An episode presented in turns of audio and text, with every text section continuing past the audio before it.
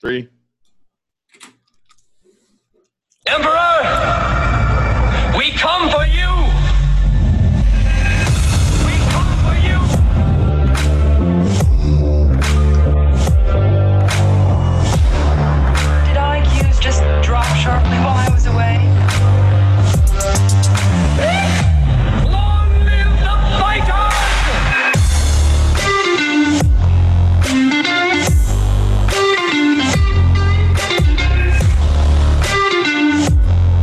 Saw that. Yeah, you did.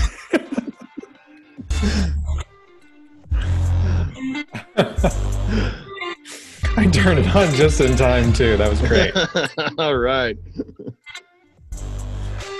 Oh my goodness.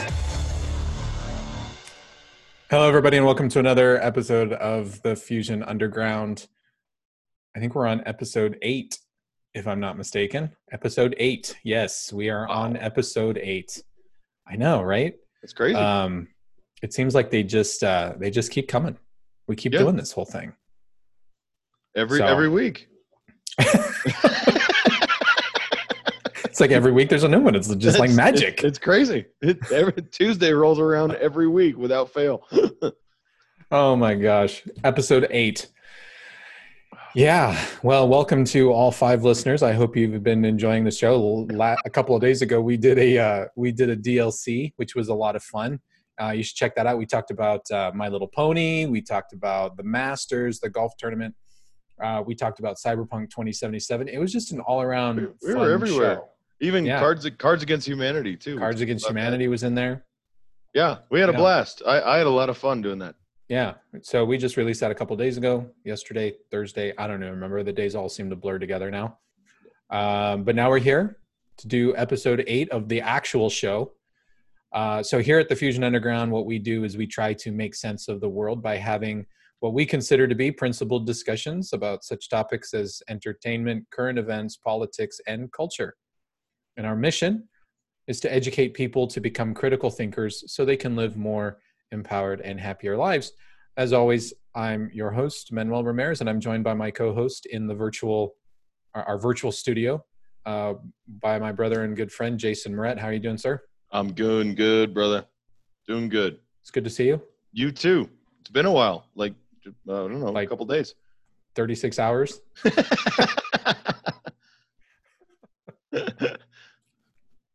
Something like that, right? yeah, something like that. I think it was. Yeah. Go ahead and stop sharing that so we can we can see you in all your glory. Oh, okay. Yeah. Captain Steal the Thunder. Um, so we've got uh, we've got quite a bit of an action-packed show, I, I suppose. Um, today's today's episode, we're going to be talking about: is it better to be treated equally or fairly? It's an interesting question. Hmm, I think it's an interesting question to ask. intriguing. Intriguing. So I asked you to think about that. Um, but before we get into that, before we jump into the actual topic itself, um, is there is there anything that n- new has that you've been uh, you've been doing with dealing with on your end, or is it just uh, kids and work? Kids and and work and uh, stuff get needing to get fixed around the house and not enough time to do all of that all at once. I was just yeah, I had a, a pump go out of my washing machine, so I got to mess with that. So you know all the fun stuff that normal everyday American blokes have Mhm. to deal with. um, I, I'm stealing a phrase from my brother now. It's just any, anytime anything else goes wrong, you just go, eh, "Of course, of course." It is what it is. One more thing, of course it did. Of course that went out. of course I had another issue show up at work that I didn't know how to deal with. Of course, you know the kid had a blowout at school, and now I've got poopy clothes that we can't wash because the washing machine took a. Of course it did. Of course. Yeah. of Well, course. in the meantime, in the meantime, uh, there's been a Steam sale going on. For a anybody- Steam sale, like buying hot water. No, for, Oh, for anybody who plays video games on the computer, oh, yes. Steam, and I Okay. picked up two games. Did you really? What'd you get? I picked up two games. Uh, Watch Dogs One and Watch Dogs Two. I was able to get both of them for like fifteen bucks. Oh wow. Um, and I've been playing through Watch Dogs One, and I've been really enjoying it. Uh, it's like this hacker, not totally cyberpunk, but uh, you do a lot of hacking and Mhm. um, throughout the game, and uh, it's kind of like a mixture of cyberpunk with uh, Grand Theft Auto.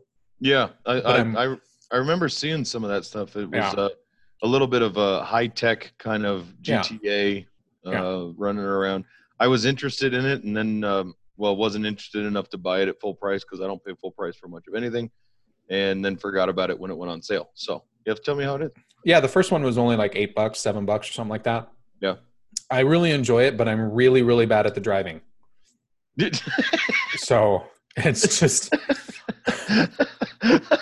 it's just so terrible. I'm playing on a mouse, you know, mouse and keyboard because I'm playing on the computer, Uh, and the controls just are not good for driving in the game with mouse and keyboard.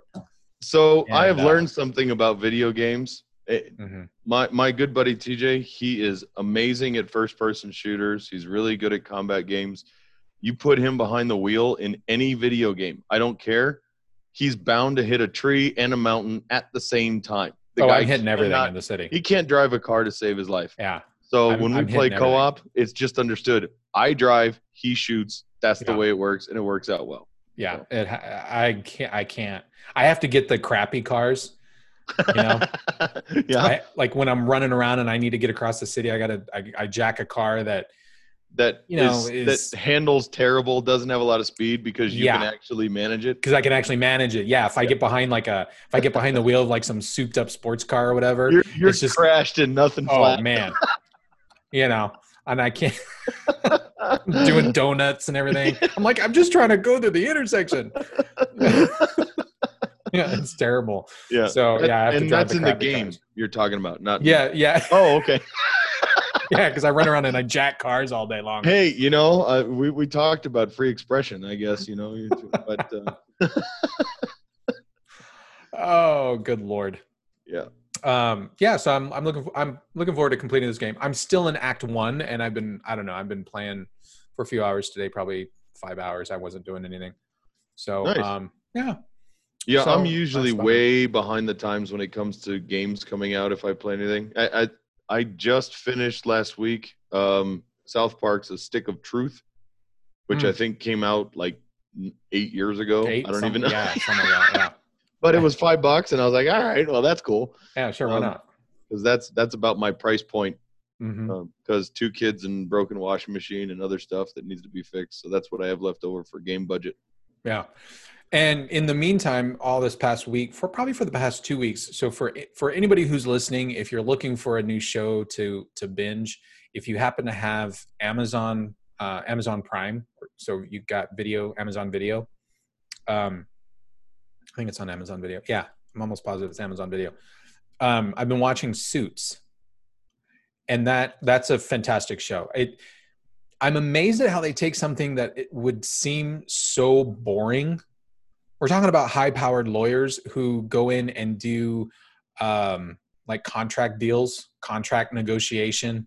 Hmm it's not really exciting. It doesn't sound very exciting Pencil But, uh, whipping the fine points of a billion dollar contract. yeah Yeah.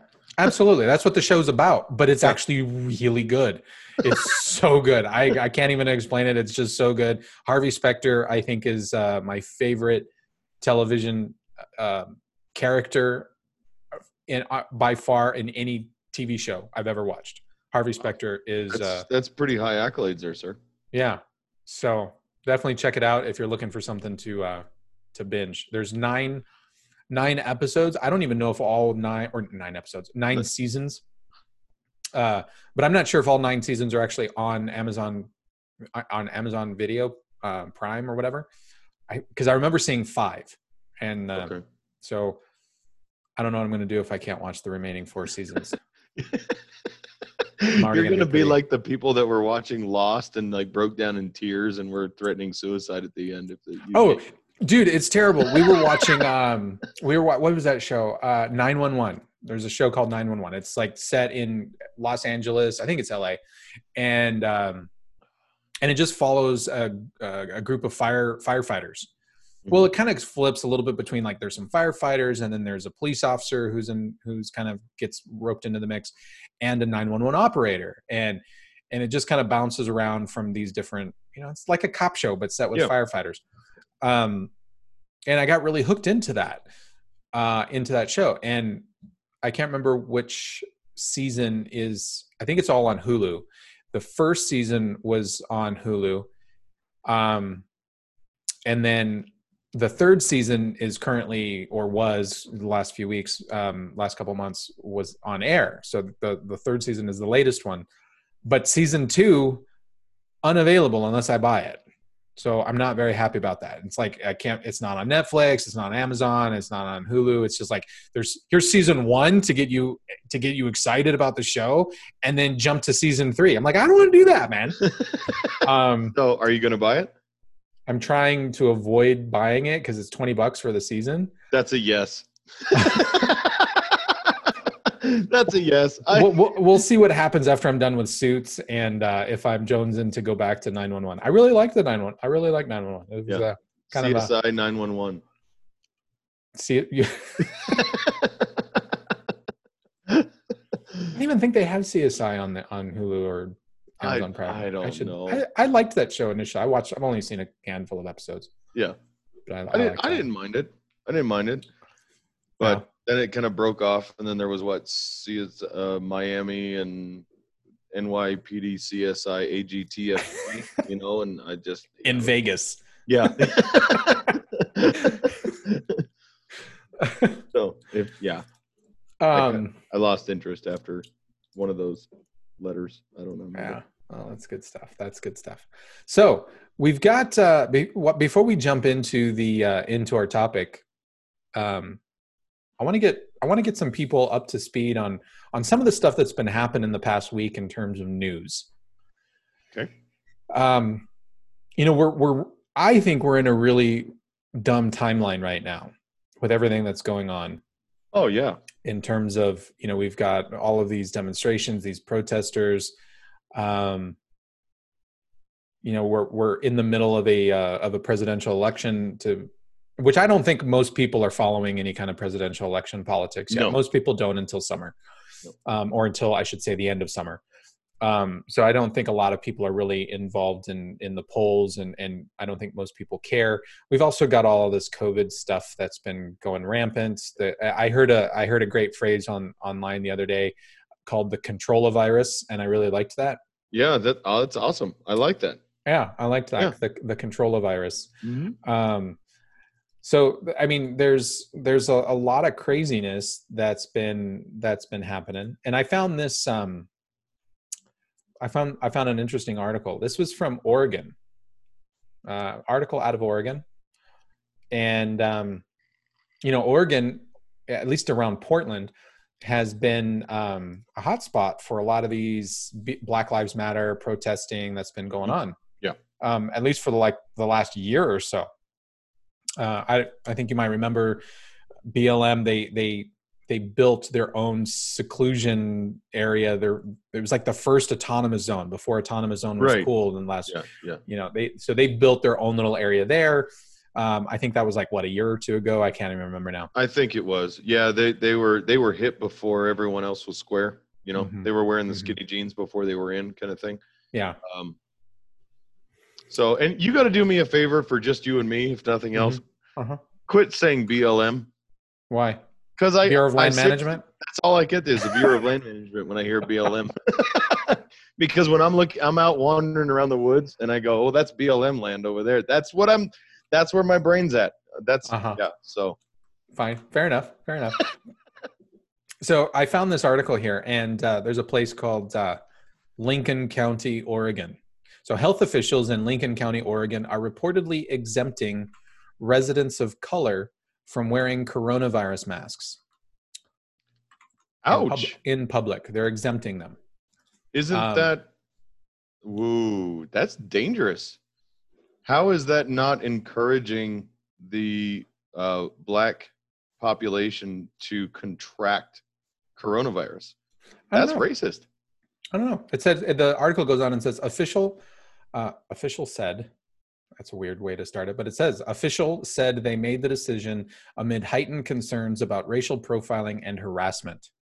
Also saying no person shall intimidate or harass people who do not comply. So, in other words, um, there are black folk who are normally um, get racially profiled, profiled, right? Um, Right. Other citizens or cops might racially profile them, and so because of racial profiling or and harassment, um, people of color do not have to wear those masks when they're out in public. Oh, okay. So they can't actually contract the controller virus. Yeah, apparently. So Oh, I think that's. or infect anyone else. I mean, what are we doing? What What are we doing? What as as, as a society, what are we doing? I mean, Um, it, you either have to. I mean, we we've had people for weeks now screaming and yelling, "Wear wear the mask, wear the mask, wear the mask." Oh, not everybody has to. well, I- I- everybody has to unless you're black, apparently. Right. How is that? I don't understand how any of this goes back to that. And, and this kind of ties in actually to the whole concept that we're going to talk about tonight about do you want to be treated equally or do you want to be treated fairly? Mhm. And, and a lot of times the Black Lives Matter movement says we want equality. They, Yeah. We want to be treated equal. We want equality, um, but not in all things. So some people are more equal than others, apparently. Mhm. So- Well, yeah. oh, You, you- here's I have a question for you, and for all the listeners, I want people to ponder this, and this has to do with those stupid coronavirus masks that you know the, the face masks that everybody's walking around wearing all the time now. Okay, so if you remember, I want you to think back. Remember when the masks were starting to become a thing, and there were people who said, you know what, the masks don't work because you have to have a specific filter, so you're not necessarily protected from the virus and there were a lot of examples of saying that's like trying to stop you know the virus is so tiny that whatever mask you put on your face it's like trying to stop a mosquito with a chain link fence i think you heard about that analogy a lot of people have heard about that analogy correct sure. Yep. Yep. so there were people that said no you have to wear the mask yeah and they even conceded they conceded and said that the mask isn't going to protect you the wearer hmm but that the ma- wearing a mask is going to protect other people around you. In other words, if you cough or sneeze or just in the act of speaking, right, your the the spit particles, your spittle isn't going to go very far. Well, and what they've said is that it, it's not an it's not an airborne disease.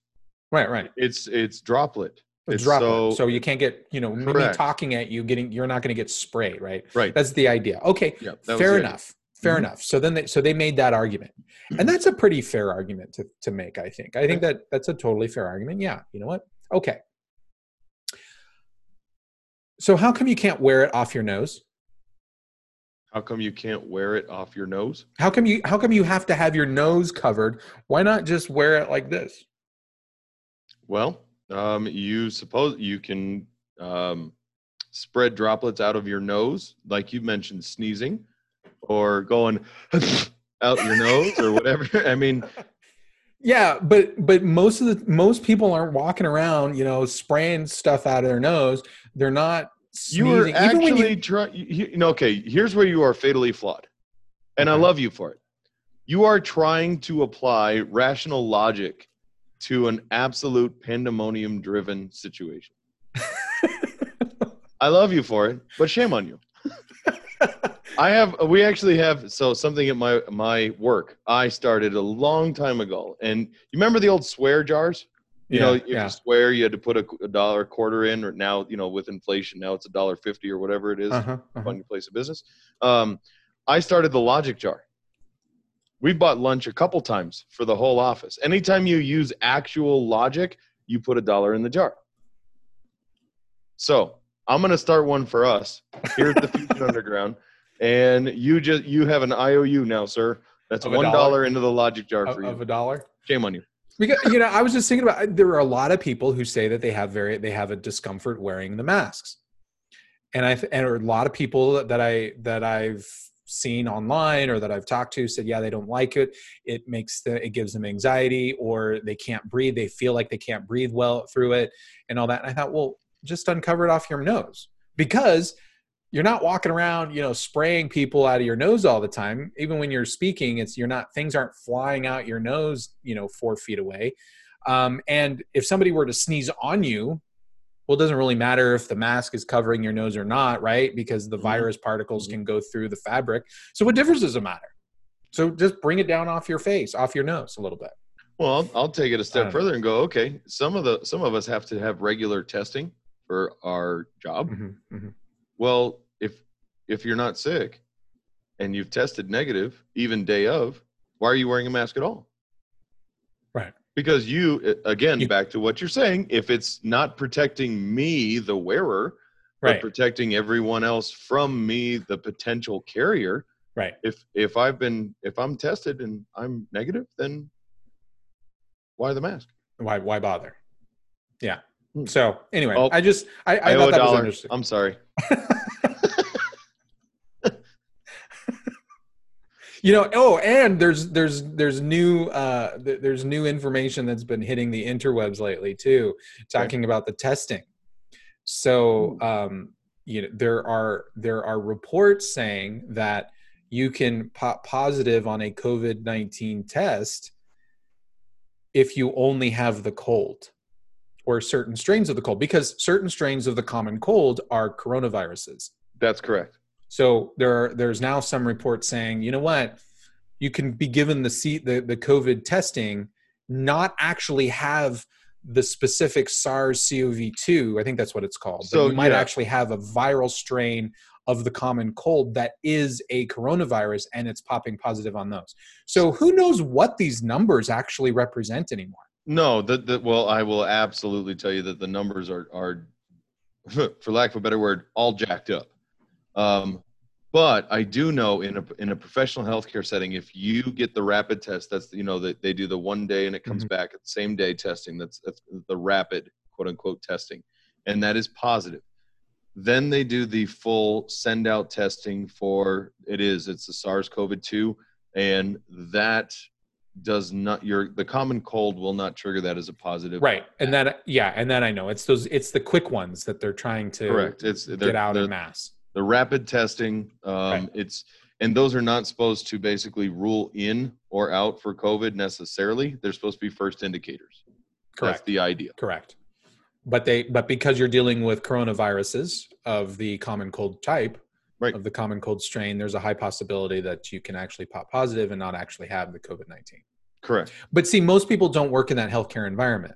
Right. So so most if you go to your local clinic and you actually have one of those coronavirus common cold uh, common cold strains and it pops positive, now you think you've got COVID nineteen. You go And- home, they tell you to monitor your health.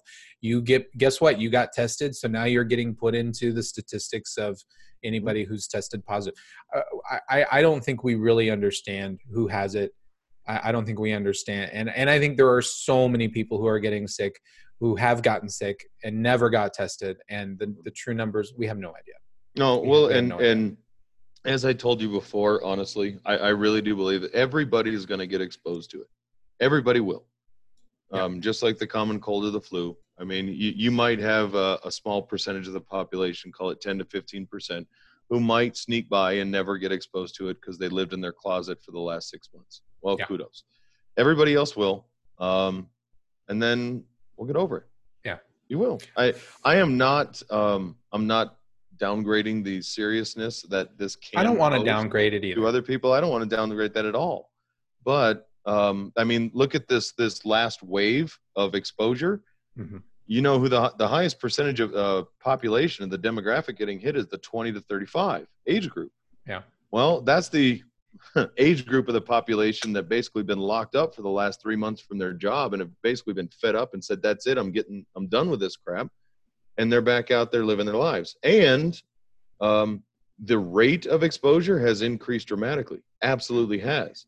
But the amount of cases that have required hospitalization has is actually significantly less. And Yeah. in those hospitalization cases, the length of stay required in a hospital level setting is about 10% of what it was previously because you, they don't have the comorbidities, they don't have the other issues going on. And it's like, okay, well, that was a nasty freaking flu. That kicked my butt for a couple days. Can I go home now? Yeah, you know what's what's interesting is there's you can pull the data off of uh, the daily totals of everything and i've been looking at the daily totals, one of the things that I found that is really interesting in looking at the entire data set is that especially in Arizona, because I'm more I'm more interested in what's going on in Arizona because the, it, Arizona is now considered the hotbed, right? The hot zone for COVID nineteen, all this kind of stuff in, in the media. And what's interesting is when you look at the numbers and you look at the hospitalization rates uh, over time um, of those people who tested positive for COVID nineteen, and there's going to be a subset of those people that end up having to be hospitalized um, back in early April, that nu- the number of the percentage of people that got hospitalized was up close to forty percent. It was like right Right. around a little bit above thirty-seven percent. Yeah, So it was 30 a, it was a high ratio. Mhm. Yeah, so thirty-seven percent of people who were popping positive were going to the were going into the hospital, and that was a really that was a very scary thing, obviously, right? Mhm. But over time, that that percentage of hospitalizations for positive uh, positive uh, test results has been declining and has steadily been declining in Arizona, and now we're under four percent. So we're at right around 3.5, 3.6 percent Mhm. of the positive cases have to be hospitalized, and that has con- consistently trended down, even though the the number of cases, Right. positive cases, has has increased. Correct. Um, so there's some Exposure rates- interesting thing that's there's Yeah. some interesting stuff going on there in that data. exposure rate's gone up and hospitalization required has gone down length of stay required has gone down and that's from the very first case that's gone down Consistently, really as, yeah. as as far as that goes um and i think there's a handful of reasons for that one of them one of them um i do believe is we prepared so heavily for the worst case scenario Right. that it's like, oh, oh my God, uh, Bob is positive for COVID. Well, we got to get him in the hospital. We got to get him in the ICU. We got to have a ventilator standby, and we're going to hold him here for two weeks because we don't know what's going to happen because we didn't know. Right. Um, I think that is a huge factor. Am I saying that's the only factor? No, but I, I do believe that that was a big part of it. Right. In other words, I think I think what the what the percentage numbers. I think one of the things that are contributing to this is uh, that that downward trend of hospitalizations is that um, medical professionals are recognizing how and when to treat it. Sure. Um, no, we're gaining understanding of it Yeah. as we go along. Yeah. And uh, I've I've made the uh, the true joke with you before that medicine is a practice. I Right, mean, that's right. why doctors have a practice. You learn as you go, and and this disease, we we're learning um, what are true indicators of life-threatening uh, symptoms, and what is okay. You're going to be all right. Just uh, you know, stay out of the sun, drink lots of water, and take your vitamins, and go home and get some rest. Right. Exactly. Okay. Switching gears here. All right. I got a, I got another thing. So there there's uh, there are a lot of protesters around the country who are pulling down statues. Right. yeah, yeah, yeah. I've seen a lot of that going on. Um, um, particularly, they're pulling down statues that have to deal with, uh, you know, people that were alleged racists or slave owners or whatever. Do they Um, really know? Sorry, that's that's me just asking a question. It's not a logic one either. Do they really know? No, I don't think they do. I think they just see a statue and pull it down. I mean, there's there have been several stat, many statues that have been pulled down that um, the the people were abolitionists. Yeah. that you know were freeing slaves and such. So, so they don't even. No, they I- just I see a saw that. slave, or they just see a statue and it's like, oh, let's tear it down. Yeah, they, it must be a, a, a racist uh, Right. white white male. Has to be uh, because that's that's all we you know ever erect statues for. Right. People who are like that, right? That's right. so it has to go. So so now there is a petition underway to rename Columbus, Ohio, The city. the city Columbus, Ohio. And here, so for, I'm reading from the article here. As Columbus, Ohio's mayor announced that the city's statue of Christopher Columbus will come down, a petition is circulating to rename the city Flavortown.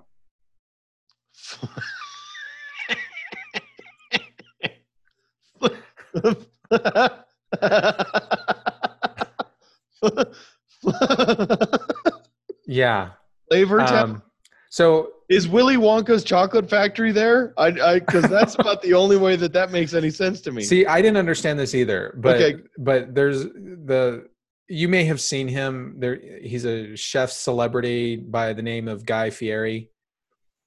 He's got some oh, oh, Was it TV does he do the diners, drive-ins, and I think that's him. That's- I think one? that's him with the Yeah. spiky blonde hair. with the and- frosted tips Yeah, and the, yeah, yeah. the different colored stash and you know Yeah. yeah I think that I think that's him. He so he was born in Columbus, Ohio, and and I guess he's got some some catchphrase uh, uh, of his that he uses the term "flavor town."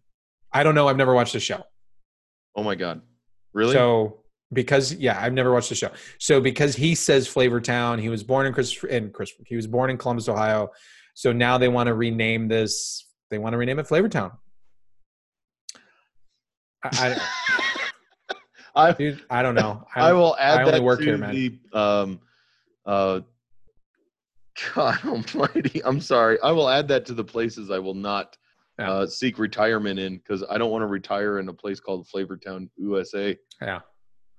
So I have another article here, switching gears away from Columbus, Ohio, and Flavor Okay. Town. Okay, yeah. um you know my my biggest my biggest thing about stuff that goes on stuff that we see is really has to do with the media a lot of a lot of my frustration about what goes on has to do with the media and the way the media reports certain things because i i think one i think a lot of media and journalists are heavily slanted to the left as and rather than being in the center to the right i think because they slant to the left they have a tendency to um, to attack anybody who's who they perceive to be on the right side of the spectrum, and that includes Donald Trump. So, of course, anytime Trump says something, and and again, this is not a this what I'm talking about right now is not a defense of Trump. He can defend himself. I really don't care about that. Right. Um, but this this is really about um, about the media and the Washington Post in general. Um, and so I want to I want to I want to set the set the stage because I want to share this part of my um, I want to share this article with you so that you can actually see it. So there's this guy.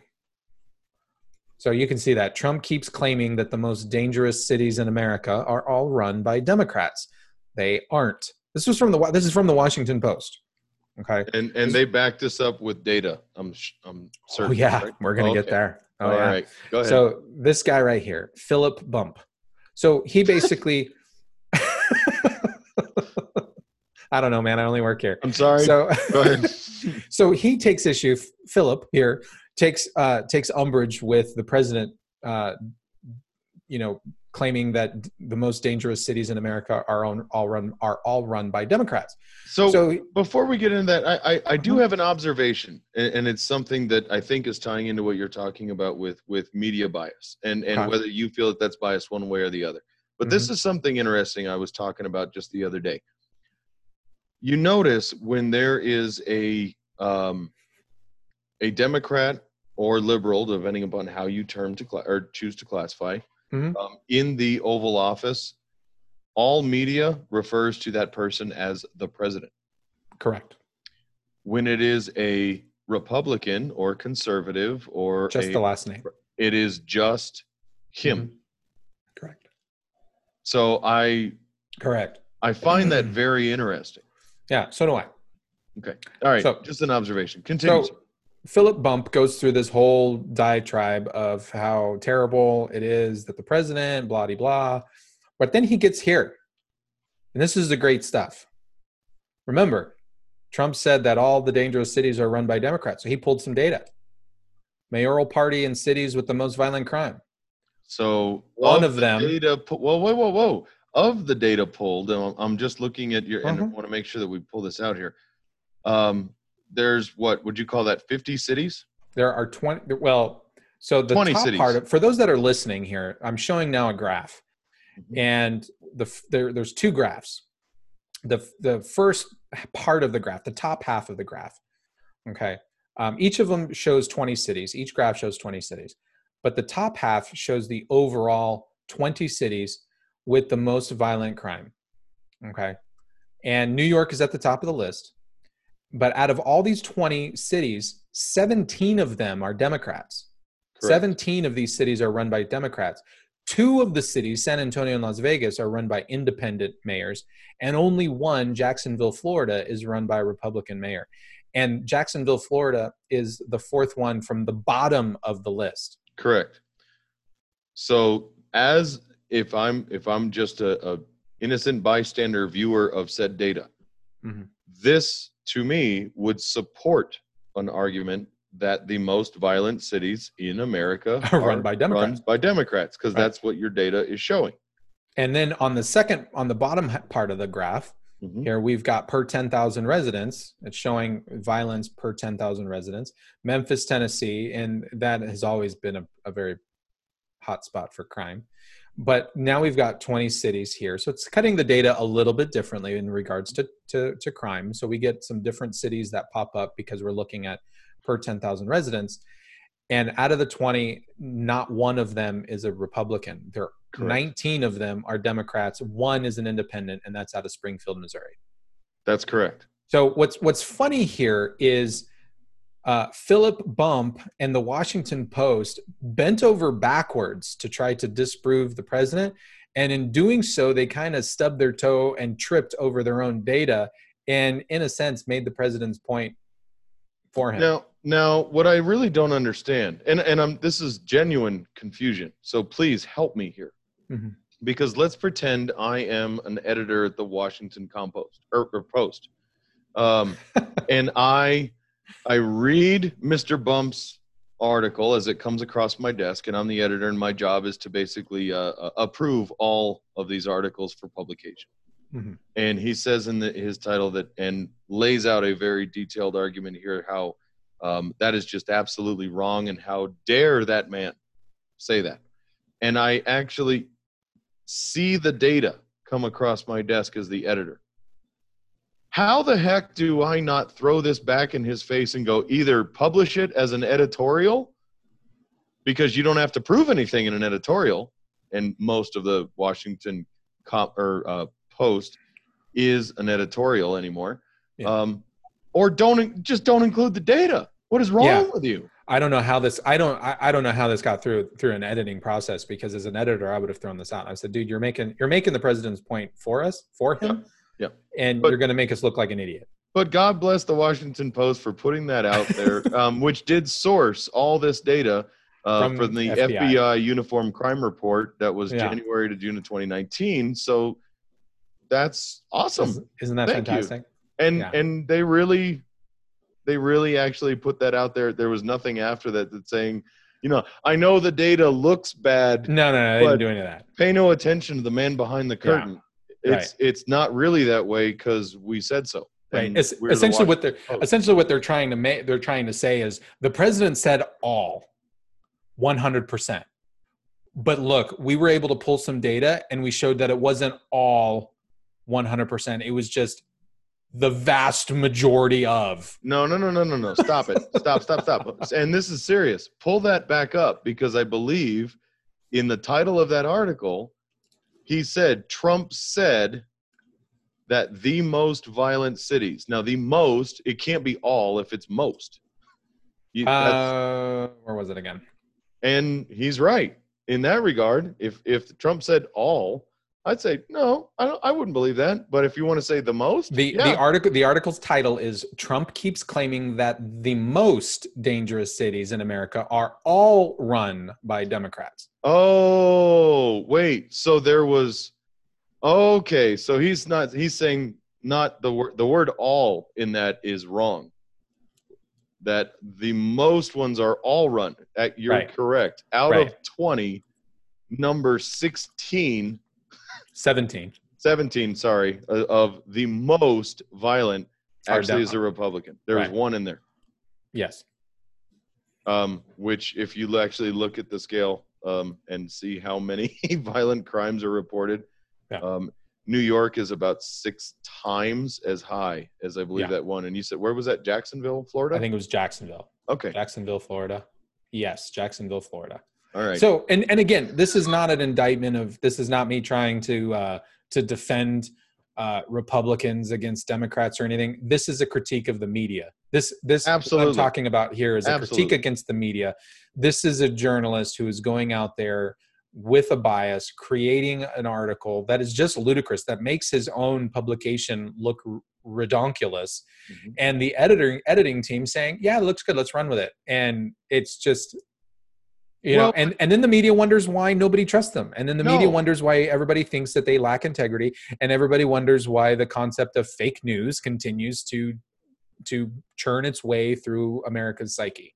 But I'm I'm really glad for articles or being able to actually see things like this. And remember, this is not just some article off of some random, um, you know, feed out there on some platform or some blogger put this up on some, you know, the washington post. This is the Washington Post, Yeah. people, and this is exactly why we started this podcast to look at things critically be just think for a minute about what you're hearing if you're out there and you're gobbling stuff up whole just because it was on tv or in a um, in the paper just i mean even just reading it you don't have to be a deep or critical thinker to read through that and something go What? wait this doesn't make any sense.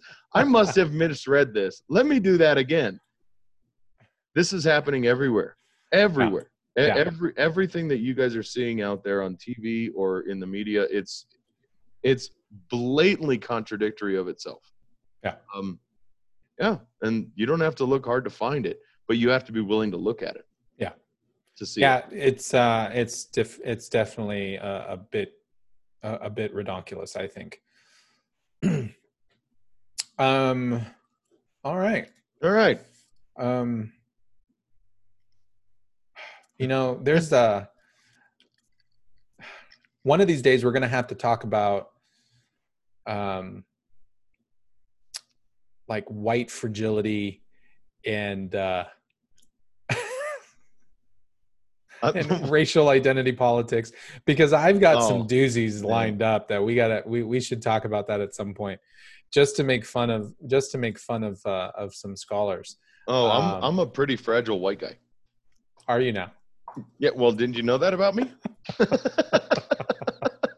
We, I don't think we'll get into it. I don't think we'll we don't we, we don't go have to get far. into it. Right? Yeah, we don't have to get into that right Maybe now. that's not a good idea. Maybe that's not a good topic. I, I, I might do that on my own and not bring Jason along for the ride, so that we might have three of our five uh, subscribers Uh, left out there. Right, right. should we should definitely uh we should definitely talk about that at some point. Okay. All right. So let's uh let's dive into the topic here. Okay. about is it better to be treated equally or fairly? Now the reason why i came up with this topic uh, this is a question that i actually ask a lot of uh, a lot of people that when i'm doing some kind of an interview um, for a job for a position i've asked it of people interviewing me for a position. I've asked it of people whom i was interviewing to to to say yes let's bring them onto the team um, and while I'm interviewing interviewing them, I'd love to ask the question of, do you think it's better to be treated equally, or do you think it's better to be treated fairly? When I ask it, it's not a um, it's not a gotcha question. Mhm. I'm not trying to set somebody up. I don't have a specific answer that I'm looking for. Uh, I ask the question because I'm really interested in the person's thought process around how they evaluate it. And most of the time, when I ask the question, people are often taken aback. They don't You imagine know, that. they it was like a question that they weren't really you know how do i answer that you know there's nothing wrong with the question um, but it certainly catches them off guard Yeah, it's not on your crib sheet for interview questions to prep Right. for the night Right. before. You know. yeah Yeah. and what's interesting i've probably in the in the years that i've been asking this question i think i've probably asked this question of maybe oh gosh maybe 70 or 80 people and i'm not exaggerating i'm not exaggerating i've, I've asked that of about 70 or 80 people um, and uh, you know do you think it's better be, to be treated equally or fairly and i have yet to have a single person say equally Why do you think that is? Since you've got the most experience of the two of us. Um, you know, it's really interesting. I compare and contrast that to sort of the zeitgeist of what's going on in the media, right? And and I think if you exist in the media bubble, uh, you think that you think that equality is a big thing, right? We see that right now with Black Lives Matter. We see that with Antifa. Um, we see that with with people who are studying race theory, for example, right? And they're putting out these things on race theory and white fragility and all this kind of stuff. And people love these. The- people that are pushing these kinds of ideas, they always speak about equality. hmm Feminism is out there that's speaking about equality all the time. And so, what I find interesting about it is, I, you would think, well, if people are really living in that bubble, then they would probably right off the cuff say equality. But the, the majority of people that I that I interview that I speak to, they have not one single person has said equality, and they think about that, and they say, you know what, I would rather be treated fairly. And of course, I always follow up with, well, why why do you think that? Why would you prefer to be treated fairly as opposed to equally? Sure.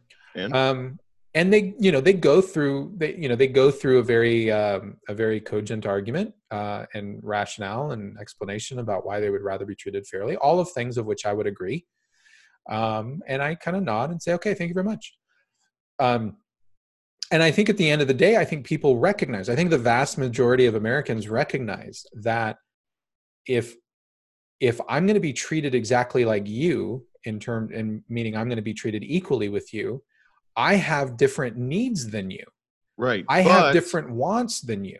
But So that's I breaking it down to an individual level, and I think that's probably the key of where where the Yeah. disparaging um, the disparity comes between when you're in an interview, um, you're trying you're trying to interview for you. It's just you. You're not representing an entire um, race or an entire culture or a group of people. All of a Mhm. sudden, when we actually talk about a group, because let me let me flip that around. So let's just pretend, and this is going to sound terrible, and this is why I'm doing it. So bear with me. You as an individual, you say you you, you think it'd be better to be treated uh, fairly for you. Now, if I said, "All right, do you think it would be better for the Hispanics in America to be treated fairly or equally?" Without answering the question and just leaving it sit out there, just think about what that sounds like. well, it's a political question. Exactly. And fairly, well, who gets to judge fair? What does that mean? Well, ha- uh, you think we're be, being treated fair now. Well, we're not. We need to be treated. That's where that all of a sudden that entire thing switches mm-hmm. Yeah. and a whole race or a whole demographic or a whole culture now needs to be treated equally. But if you take it back down to the individual, we don't want to be treated equally. We want to be treated fairly. Right. So- and I think I think most people most people in America, in my opinion, live at that individual level. I think people love to talk about or think about or postulate about groups of people, but when it comes right down to it, when it comes right down to it at the end of the day, uh, people are, you know, they they want it's about themselves and what is right for them. And when we when we look at what's right for them, I think a majority of people want to be treated fairly, and that's what people tell me. Now, I will say this with this caveat: you know, we're talking about a lot of people who are um, interviewing. You know, the vast majority of people that have told me this and have given me this explanation, they're interviewing for a job. Correct.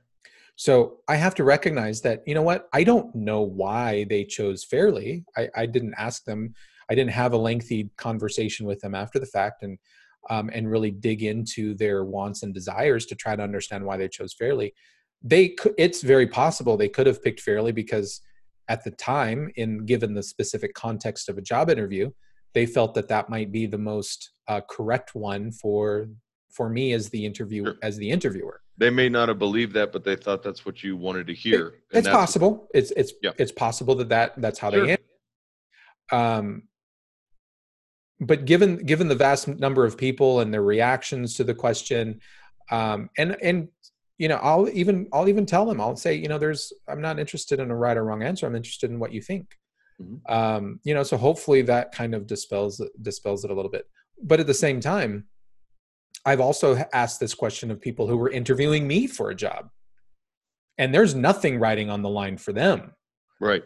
and uh and, and- Actually, if if they have to figure out what kind of answer you want to hear, they're probably going to say, you know what, thanks very much. Uh, you know, we'll Right. don't call us, we'll call you. exactly so but they actually go through the process i again i haven't had a single person tell me equally i've had everybody tell me fairly now me bringing that up is is not to try to say that I know what the vast majority of Americans think. That's just an, a hypothesis. I think it's an interesting hypothesis that could certainly deserve more exploration outside of an interview setting.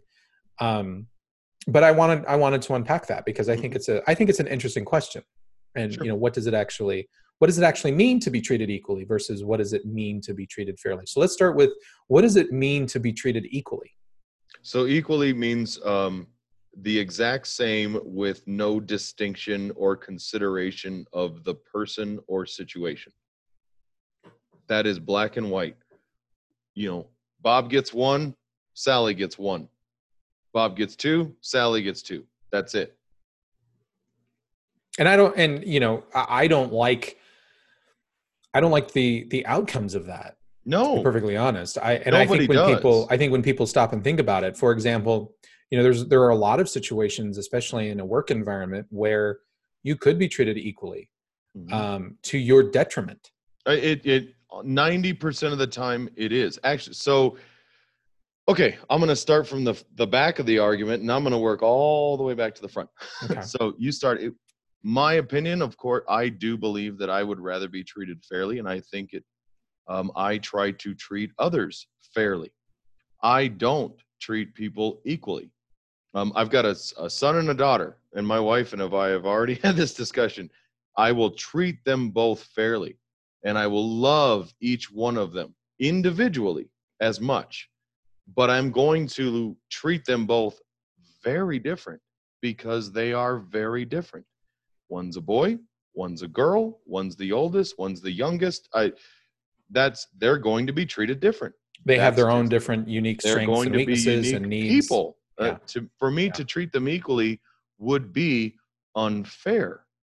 Now, taking that a step further, I actually love debating equality, especially with anybody who's got that on a sign and a post and they're marching out in front of City Hall saying equality now, equality now, for whatever it is. Have you ever seen the movie uh, uh, Jack Reacher with Tom Cruise? yeah yeah. Okay. Right before when he goes outside of the bar, right before he's about to whip those five guys, he gives them the opportunity to walk away. Mhm. And then he says, All right, well, just remember, you wanted this. I really would like to say, Okay, you want equality? Here it is. We are going to do equality. And we absolutely 100% clean slate, get rid of all of the special considerations for everybody, and everything is on the exact same level. That means um, when you are testing, let's say for the police academy, if you're a man or a woman, you do the exact same amount of push-ups, you run the mile in the exact same amount of time, and you do all of the you meet all of the same require- requirements. Same goes for the military. That happens. When it comes to college, you have the exact same SAT requirements and the same scores and the same grades required of you, whether you are white, black, Hispanic, Asian, Latino, doesn't matter. Guess what? Same, same. There are no scholarships for anybody based on uh, racial inequality, income inequality, or anything else. The cost of a se- of a semester of school is X amount of ten thousands of dollars per semester. Period. That's it. That's what equality looks like. There is no special consideration for anyone. And I would challenge anybody out there who's actually sitting there with a sign saying equality now, there is not a freaking chance you want equality because it does not look pretty for you. Well, I think most people, when they say equality, I, I think they're they have I think they have a different a different uh, concept of what that means Well, in their right. head. I think I think what a lot of times people are thinking of is is they're misconstruing fairness with equality because true equality is really about at least the way that we've defined it in this country and, i'm not talking about the people on the street how they define it. I'm talking about how our institutions define equality and that's typically uh, especially our, our government institutions anyway. Our government institutions typically look at equality as be as you are equal we are all equal in front of the law. In the eyes of the law you are equal which means if I murder somebody or you murder somebody, that the same types of penal- penalties, right? The same types of due process, uh, you know, uh, f- to, to determine our fate, is going to apply, so that that equality of the law will be applied to us. Yeah, So we're those are equal statutory eyes of the law. minimums um, for a lot Exactly. of crimes for that reason. Correct. Exactly. And but then there are people that I think that when they hear equality or what they're fighting for in terms of equality, and I think these are more of the people on the street. So we've got that institutionalized equality before the eyes of the law, and then you have the people on the street who are marching uh, for equality. And I think what they are trying to fight for is an equality of outcome, which is a lot different, which is a completely Correct. different thing Correct. because because they they rile against the the haves versus the have-nots. Mhm. They they get upset at the one percent of of millionaires or one percent of the wealth holders, right, versus the the ninety nine percent in their words, right, to use their words, the ninety nine percent that don't have anything. Sure. Um, and so they, I think those people are really talking about equality of outcome as opposed to the equality of opportunity. No, absolutely, and and I'm all for having an equality, uh, equal opportunities. Absolutely, um, and that's why you know I'm I'm not out marching for getting rid of some of those uh, like scholarships. If you don't have the financial means to pay for uh, college or things like that, I believe that everybody should have opportunity to succeed, the opportunity to to increase their their um, station in life, the opportunity to do well but to say that equality of outcome is a right is is ludicrous. E- equality of outcome is absolutely impossible. It's impossible. I, I made a, a a joke a serious joke but it was a joke um an episode or two back it's been a while. Um it was actually in our in our discussion about mentoring because i was talking about um let's just pretend my son never grows up past five foot two okay?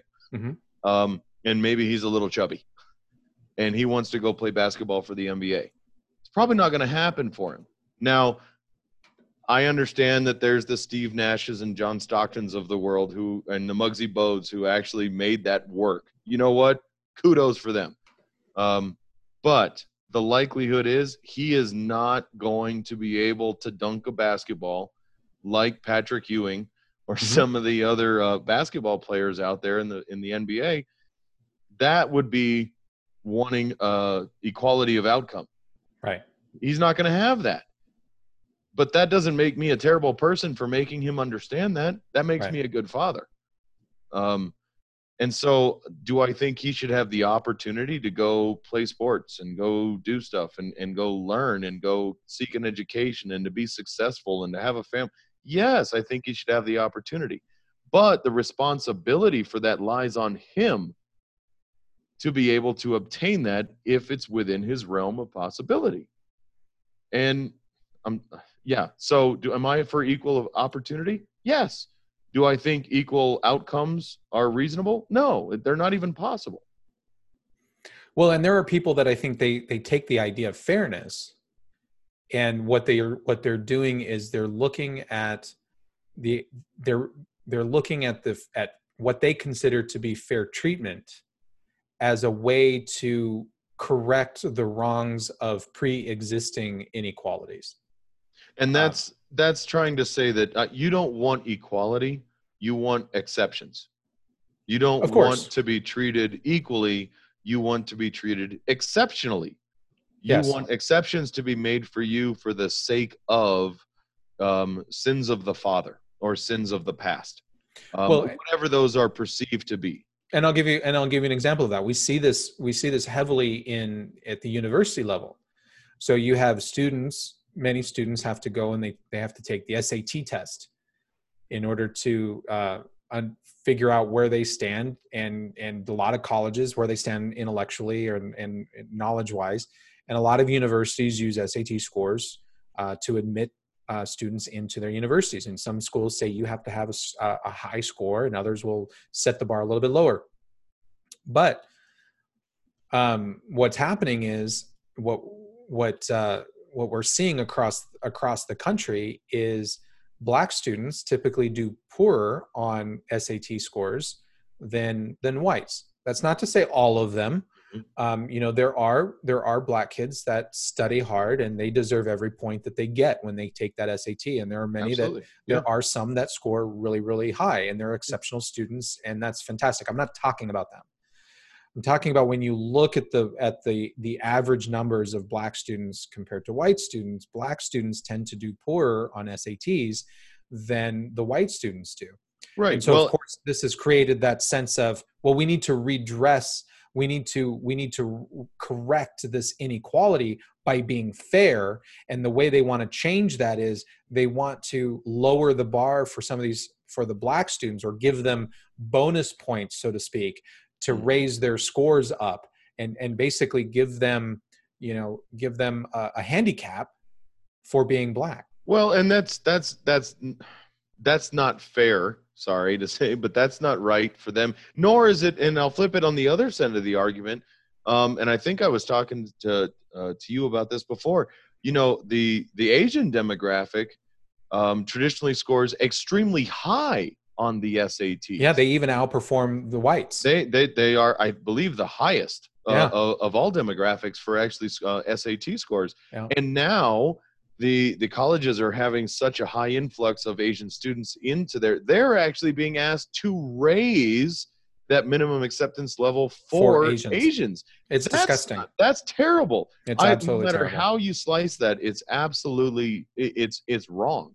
Yeah, it's absolutely it's it's it's absolutely terrible um you know and a lot of a lot of this you know a, a lot of this stems from a lot of the acceptance that teachers have on on black kids or kids of of of color you know when i was when i was teaching college classes i was teaching college in most of the students that came through my classroom were from very economically depressed parts of town. Okay. And they would take my class and I was I was told by numerous students during my time there that I was the one teacher that they had had um, that actually challenged them and encouraged them to do better. And and the vast majority of students that came from that came through my class would find me in the hallways, um, and they you know even after they were done taking my class, and they would say you were one of my favorite teachers because you were the only one who challenged me. I would have students all the time tell me why didn't why wasn't I ever treated this way when I was in high school? These kids don't know any better because they've been treated this way for so long because a vast majority of their instructors, I'm not talking about all instructors, but the instructors that these kids typically saw, the instructors saw them as being uh, incapable of doing the work. And really, what these students needed is they needed instructors who believed in them and who are willing to set goals for them and willing to set a standard and say, you can meet this because I just know you can meet that. And these kids rose to that challenge. Sure. Well, and you know this this is the same issue we have, and I know this is going to sound rudimentary, but I apologize. Um, we don't hand out trophies to the winners. We hand out trophies to everybody. Everybody gets their Right. participation trophy. We don't challenge anyone um, in the elementary, middle school, high school levels to actually. You will do this, and you need to rise up and study to make the grade, or you will be held back we don't fail anybody out of school anymore. Right. We, I mean, that just doesn't happen because it's going to be um, psychologically damaging to them and what that's going to do for their peers and their development. You know what? There's a lot of kids that probably could learn a heck of a lot more from going, oh my gosh, this is real. I Yeah. need to step up and, and do this and take that hard knock of being held back a year so that I can go, okay, that's this playtime's over. You know, this is real. And learn from that. Th- those are real life lessons. School is not about just learning that two plus two equals four. Yeah. It's about learning how to think, how to take responsibility for yourself and your own actions, to take the work that's assigned to you and make it your own priority to complete that. That's that's learning how to go through life. Um, I mean, how is a boss going to handle somebody like that when they say, "Well, sorry, I gave you a, a specific task. You had a deadline to meet. You didn't even get started, let alone fail to meet it. Um, you're gone. You're fired. You know, and there there are some people that look at equality as as like an equal the, the an equal probability of of outcome and that becomes the definition of fairness. So in other words, if they're looking at they want to be treated fairly, but fair to them means they have uh, the equal probability of being successful in a given thing, and that's that too in and of itself is ridiculous. Yeah, no, that's absurd. Because because you know I'm not a hockey player. Mhm. I don't you know I can I can barely just remain upright on a pair of of ice skates Mhm. but that doesn't mean that I had a barrier that there was an it, it, there, that I was discriminated against from learning how to skate. It, the, the thought never crossed my mind. No. And there are some people that are really good at it, and they had the opportunity to achieve that. So there was never a barrier. There, there, there doesn't need to be an equal probability of me becoming a an ice skater, a, a well ice skater, a good ice skater, so that I can play hockey. Um, that is a that is a that is a, a, a warped sense of fairness and equality as well. Sorry, I, I had a warped sense of imagery seeing you on ice skates actually around the hockey rink. That that's that's pretty warped in and of itself. Well, and you know, um, yeah, Paul, actually, your your good buddy Paul talked about something like this when we were talking about art because he Mhm. described art as a skill, not a talent. So it's not something that you're born with. Now, I still I still argue with him on that. I think some people are are naturally talented in that arena. However, I can appreciate that that talent goes to waste if you don't develop it like a skill. But that being said, you know, he talked about how he didn't do anything else growing up but draw. And now he is an artist. Well, if I'm going to go to art school at 30 and I did everything else but draw that whole time, and I, I'm barely getting stick figures down because they're a little bit more complicated than I thought. Um, I'm behind the eight ball. If I still want to do that, and that is still, I still have the opportunity. Obviously, you know, I'm in art school. I'm just, I'm going through it. But to say that I'm going to be able to have the same easygoing time as somebody like Paul may have, and that's not to take away from Paul's, you know, work that he put Mhm. in. I'm going to have to work five times as hard to get close to the same outcome that Paul may, because Paul's been doing it for, you know, 20, 30 years. I mean, that's just reasonable to understand and expect, or it should be. Well, yeah, and and but people don't look at it in terms of like doing art, right? The development of a skill. They look at it in terms of of just doing an office job. No, I'm I'm in a have not position. Right. And so, you know, there are a lot of, there are people that, um, you know, they just graduated college, they have no work experience, and yet they're holding out for that managerial or managerial or directorship. Um, you know, even though they don't have any, any, anything to back that up with, right. They're just holding out for that because they went to, uh, they went to a good school or something like that. Right. Um, and because what they want is they want that, that equality or they want to be treated with that same level of dignity and respect that somebody who has already had 20 years worth of work experience behind them Mhm. right and and they don't understand that well, well you're nowhere in their league you're not comparable to their skill set their knowledge and the talents that they can bring to the table Yeah.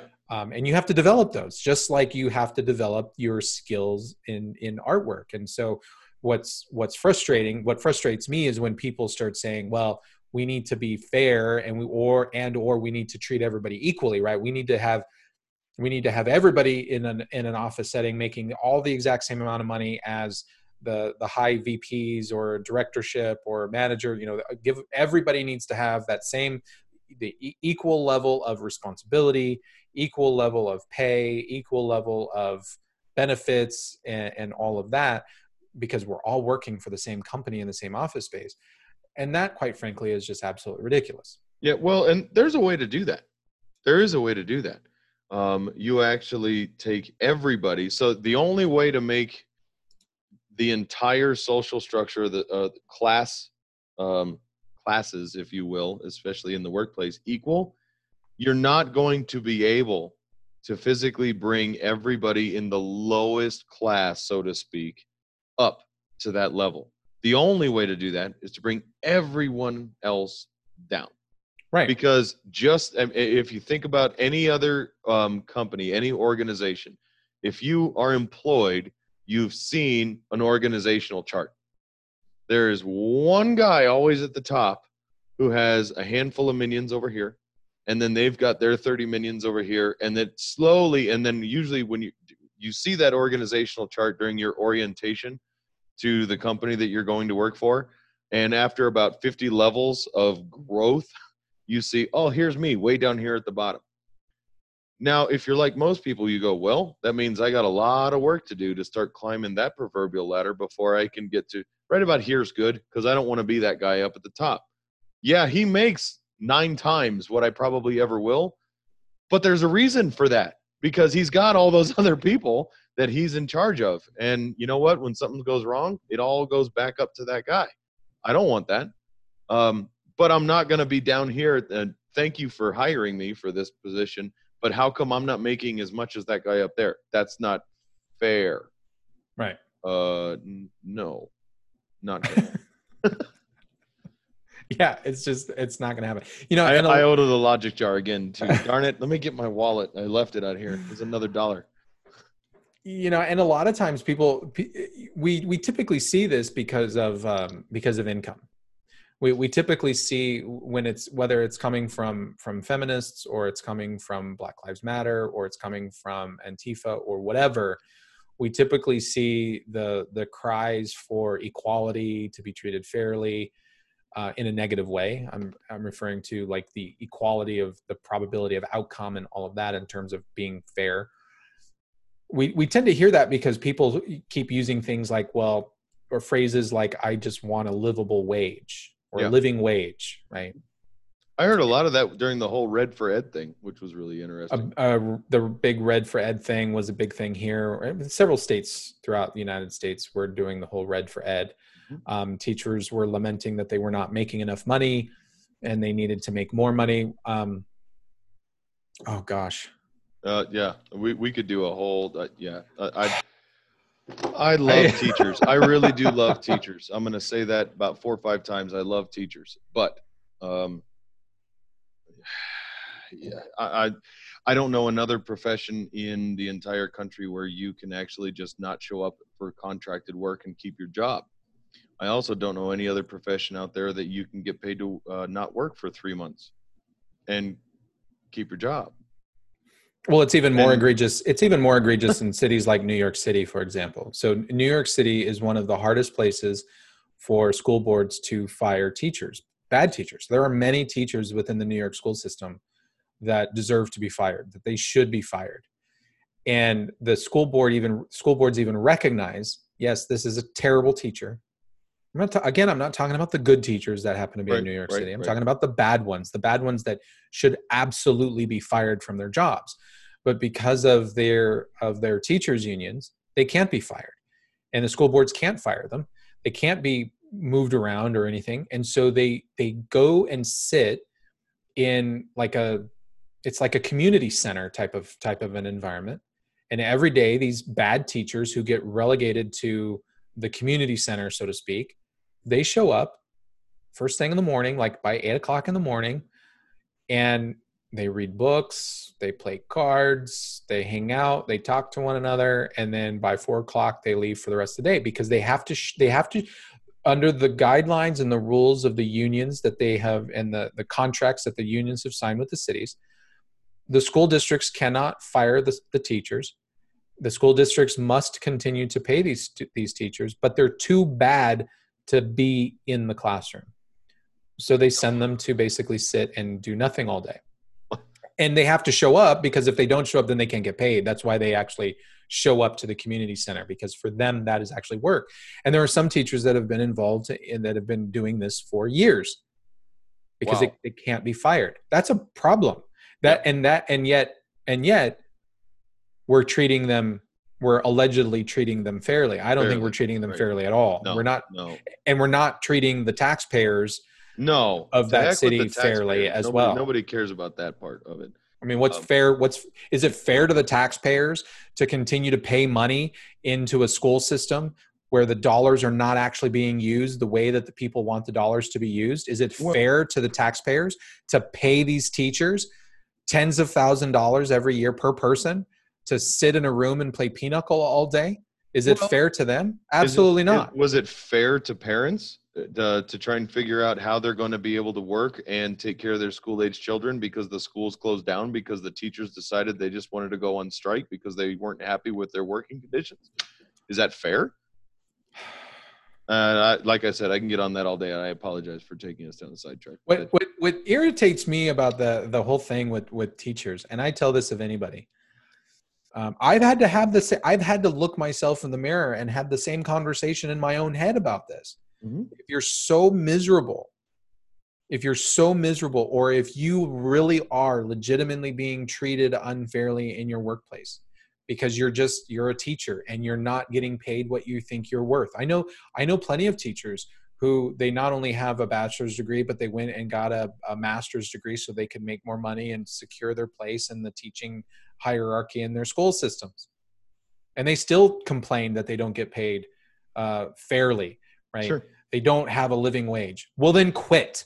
Yeah, Then quit. You have that choice. That choice remains an option for you. that, Quit that's equality and go of do something else. opportunity exists for you. One hundred percent. go do something else Yeah. i've had and and i tell people that because i've had to do that i've had to do that where i think you know what i don't think i'm able to advance more in my career where i'm currently at. There's nothing here for me anymore. There's nothing good for me to do. There i've kind of run the course as far as what i can achieve here. Um, and i had to have those conversations with myself and say self i think it's time i need to move on and i need to weigh that decision. And yet some of these teachers continue to teach you know 10 years after being told that well you can quit and they don't want to quit well no, i don't have that- any sympathy for you. that takes the actual effort and gumption to again do the work. This is real. I need to do it. This is my assignment. I've got to take care of it. Um, it's no different than the kid being held back a year in school. It, it you have to be able to say to look yourself in the mirror and i'm going to use your word hey self um, it's time to pull yourself up by your own bootstraps and make a change if you're that unhappy. Let's go. Nobody else is going to do this for you right. And that's the key point right there is where i think we were talking about this this fairness versus equality. The idea of when i when i'm out marching and shouting for equality i want somebody else to make my life better for me without having to do anything to get there. Right. If I say I want to be treated fairly, I want the opportunity to show you that I can do this as good, if not better, than the next person over here. Because that's the opportunity I want. That's what I. That's the the um, opportunity afforded to me that I need to be able to prove. And that's there's a lot of I, I, I in there, and nobody that is out there marching and shouting equality ever wants that for themselves. They want everyone else to do it for them. That's the biggest difference, I think, between equality and fairness. Well, the the other thing that really irritates me in in terms of you know the, these uh, these concepts, these arguments that protesters typically have about being treated fairly versus equally. You know, I see these college students that um, that march and they get really angry over the one percent, right? And they they're marching because they want a job, and and I, you know, back when the whole ninety nine, the ninety nine percenters occupy the occupy movement Oh, yeah, if yeah, you remember yeah. that a few Mhm. years Yep, ago there were yep. a lot of students a lot of college graduates who were newly minted college graduates who were walking in these occupy movements um, and i remember watching interviews with with a lot of those uh, recent graduates and many of those graduates complained that they had $100000 worth of student loan debt and they couldn't get a job and uh, well i don't have a lot of sympathy I don't I don't have a lot of sympathy. You can't you just because you know and to some degree I think our society has has sold college students a load of crap. Oh, absolutely. Yeah, Our- get your degree and you get you you're gonna make a hundred thousand a year. yeah Period. End of our, our society has con- has continuously told young people this go Mm-hmm. to college you'll be successful if you go to college now yes there are statistics that show that college graduates typically make more money over the over the span of a career than than somebody with just a, a high school diploma or somebody Mhm. without a high school diploma but that's not that that doesn't that's not true for 100% Well, no, and like when we talked about whether college um, it has value in our society, I think that was Mm-hmm. what episode two, somewhere in there. somewhere in there early Um, I I still believe that that degree can open a door for Sure. you that Sure might can. otherwise be closed, but that is not going to get you an automatic in in a management position or CEO of some company that's going to pay you hundred thousand dollars with zero experience.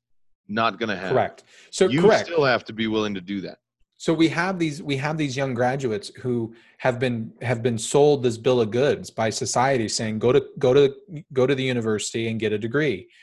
And so what they did was they went to the university and they got um you know they got ridiculous degrees. And I'm underwater basket weaving You with a know- social services mass you know. Well, well, if you're, I'm, I'm sorry, but if you're going to go to a university and you're going to take out hundred thousand dollars in student loan debt and major in something like feminist studies or classical studies, even, Right. You're you're not going to get a job. I'm just, you know, you're not going to be marketable. You're not going to have any skills coming out of that. You know, and and the the reality is, is if you're going into something, and there's nothing necessarily inherently wrong with feminist studies or classical mm-hmm. studies, but you have to recognize that you can't just go and get the bachelor's degree for that. You got to, you're basically trying to build a career in academia, which means you got to put on more and more, pile on more and more student loan debt if you really want to do something in, in that particular field. And so now these students have $100,000 to, in some cases, $200,000 worth of student loan debt. They can't get a job because they, you know, what are they going to do? They can't, they know nothing about finance. They know nothing about business. They know nothing about, you know, uh, entrepreneurship. They know, they know nothing. They know a lot about classical studies. They know a lot about, you know, Ovid. Great. right. Uh, and, and you know I, I think what we have to do as a society is we have to tell students look you can what you need to do is you need to look at the roi of getting a college degree yes okay if you're going to make a hundred thousand if you're going to have a hundred thousand dollars of student loan debt then go get a degree that's going to pay dividends on your education go Sure. you know and that usually falls in in in the stem categories Mhm. you know science technology engineering and math and but uh, there are a lot of students who don't want to study those kinds of degrees well no they're too hard. boring. Well And it's too boring. hard. Yeah and it's hard. I mean you know it, again if if you want to go uh, do uh, get a classical studies degree great! That's cool. I'm good for that. But what are you going to do to make money? Um there was what I, I don't know whether it was a it was a progr- I want to say it was a progressive commercial. No, Geico couldn't uh, help you from becoming your parents. That's that was one of the things. These people are sitting at a, a, a restaurant, right? And the waitress comes up and she's in college and she's getting her her degree in art or something like that. And the lady there goes, "Oh, that's great. Have you thought about how you're going to make money?" You know, uh, Geico can't save you from becoming your parents or whatever it was. You know, so I and I always laugh at that, but that's yes. Could I hear my parents saying that? Yeah. And you know what? Thank God they did. yeah Thank God they did. Somebody needs to be able to come to these students and go, okay, you want to take a a hundred thousand dollar loan out in feminist studies. Great. What are you thinking about actually doing with your degree? And that's not saying that's a dumb degree, but if you can't answer what is your plan, even if you have a plan, have an, at least an idea where you're going with some of that stuff. I mean, uh, whether, and so take all of the isms out of all that. I don't care if you're getting a degree in underwater basket weaving. You know what? That's cool, man. You know, and and right now, that I don't think there's a huge uh, supply of underwater basket weavers out there. You may be able to corner the market. Well, but is there a market for that too? It's these are just very simple questions. The opportunities are there, but you've got to be willing to make it happen. what you know and a lot of these a lot of this equality and fairness and these kinds of occupy movement marches and things they they revolve around income Mhm. and you know there's a there is a way and it's there is data that supports it that that you know breaks down what people need to do to get out of poverty and join the middle class of of america. And and there are um, there's essentially three rules. And economists have been looking at this and studying this for decades. And they and they there's tremendous data to support it and consensus that drives it. And that is there are three rules to get out of poverty and join the middle class. And the first one the first rule is finish high school.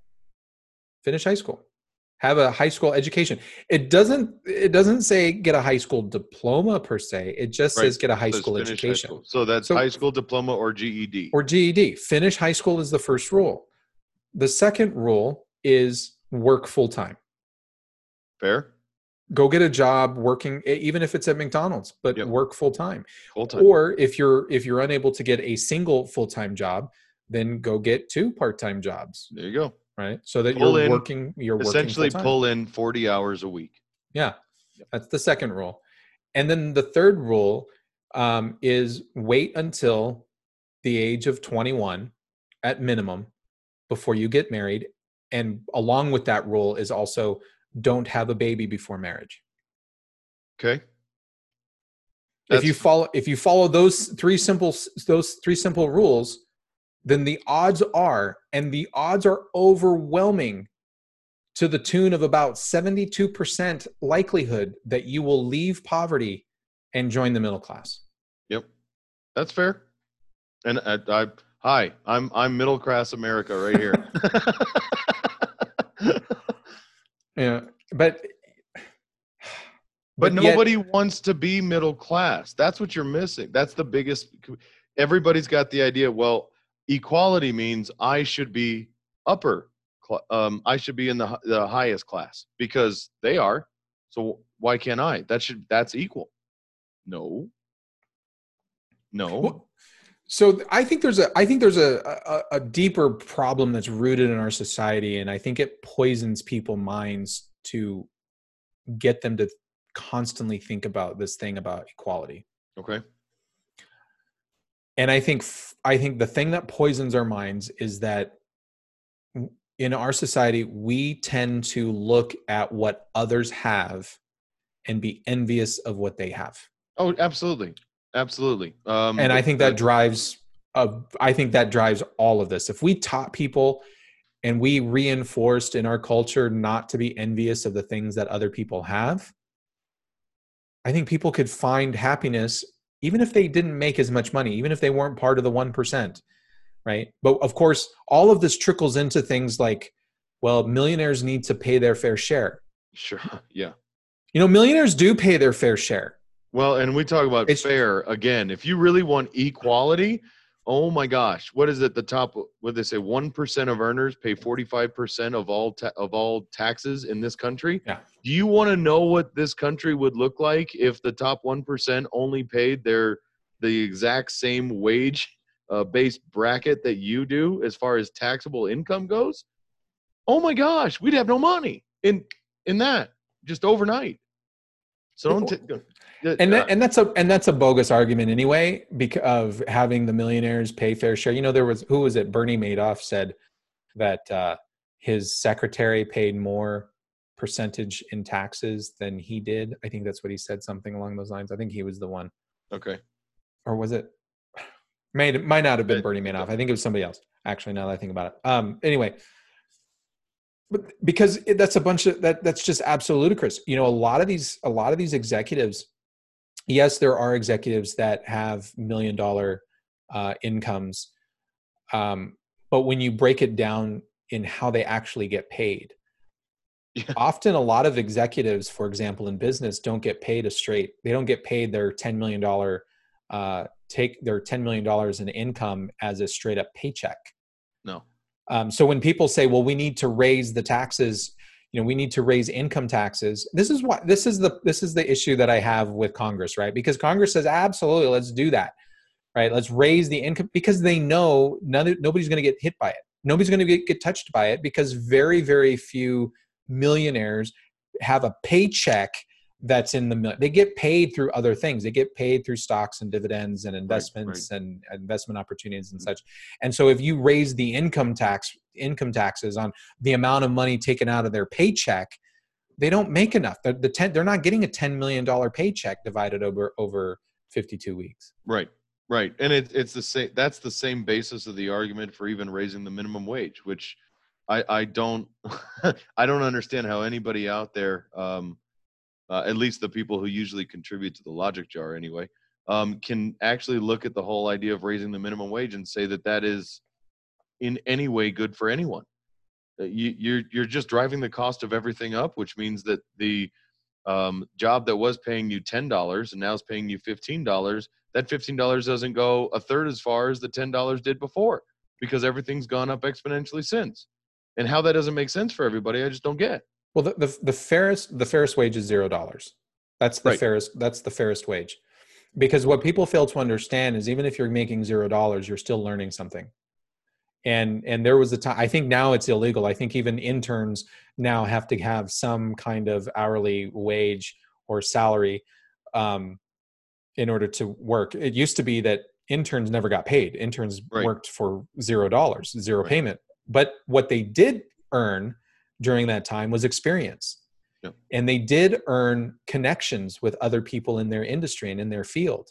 Well, And- and, that lent a lot more on a, on a resume to another job that you did your Absolutely. internship with, you Absolutely. know, ABC law firm or whatever it might be. They're like, oh my gosh, you've got, you know, five years of experience or whatever it is under your belt already. Mhm. Yeah, welcome aboard. and many and many interns were uh, in you know in the past and even today are still awarded um, a job when they finish school uh, working with the company with whom they interned Well, and because they I know, the people the company knows Yeah. them and they said well i don't want to let this person go they're teachable and they they have a lot of great Yep. qualities and skills and and they already know now they already know my business so i'm going to hire them in And and Um, we've got some potential interns even in my work right now, and that's one of the options that we've got is actually the- uh, first option to hire. You know, if we had mhm. somebody in there and that they're doing a great job, and it's like, gosh, what? I don't want to have to make you go through all this stuff. Yeah, we just basically sign you up as soon as your internship's over. Welcome aboard. yeah So yeah, it's that's a that's a foot in the door. That's worth its weight in gold already. You know, I, I want to touch on because you brought up the whole, um, you know, why people don't understand how raising the minimum wage negatively impacts Okay. pricing and things like that. And I think that's a great opportunity, even though I think it might be a little bit divergent, but I think it's a great opportunity since you brought it, you opened the door to try to explain that to people. Um, I think the biggest thing that people fail to understand or fail to realize is that your wage, a wage of a particular worker, is really the price on that labor. So rather than thinking of it in terms of wages um, or a salary, we need people need to think of it in terms of price. It's the price to for somebody's labor. And when we refer to it in price, I think most people tend to understand prices better. They understand, most people tend to understand supply and demand. They tend to understand that if there's a high supply, that that forces prices to be lower. Correct. Um, if there's a high supply but low demand, right, the prices will will change and and, and all of that. And so when we increase, when we naturally increase the the wages or inflate those wages, uh, especially for minimum wage earners, what ends up happening is you're increasing the price on their labor. Right. And so when you have these companies that hire in those la- those low wage earners, you've now increased their th- those those managerial prices, the, the prices on those managers, and like anybody, when a price of a commodity or an object goes up, people tend to go, "Well, I don't need so much of that anymore." Right. Right. Well, and and if you want to change it to uh, let's say cost, uh, for a better way, maybe to even understand that too. So, uh, and I'll pick on um, we'll just say burger joint A. Okay. If you go to to the burger joint, that hamburger might cost or that company, you know, a dollar to make because it's not just the beef and the lettuce and tomato and onion and ketchup and mayo in the bun, but it's also the cooks that are there, the people working the drive-through window and the counter every for for that 10 minutes or whatever it is that that burger was actually being prepared all of the cost of everything that that place paid for that one burger to be created that's your set cost Well, that's also electricity. That's also lease Everything, space. right. It's, it's all right, right. So when you increase the cost of Labor. the labor, just those, let's say there's even only two people, and you raise it by five dollars per hour. Now for that one hour, it costs you ten dollars more, and that's just for your slice of it. Not to mention the beef that you got, the tomato that you got, the lettuce you got, the hamburger, the bun, because they all have places that now their costs have gone up. So that doll, that hamburger that cost you, as the owner of that business, a dollar to make, which you were selling for two ninety nine, now costs you five dollars just to even get there. Guess what? That hamburger now costs ten bucks. When's the last time you went to a fast food place and were willing to pay ten dollars for a hamburger? You're not. So now the demand goes for that, and guess what's going to happen? Now those people start losing their jobs because if I've got to pay that much and I've got to bring my price point down so it's palatable to the consumer. So yeah, my price is on a uh, Big Mac Whopper, you know, you know, single stack or whatever it was. It's now maybe I can't go from two ninety nine all the way up to ten, but I can absorb a lot of that in the price and only make it five ninety nine. But that means I've got to do it with one person instead of the three that I had there. So now you make the workplace conditions terrible. You put two people out of job, and and you're still complaining about the price of a hamburger when you go because you're one of those people that got let go of your job because they can't afford to keep you.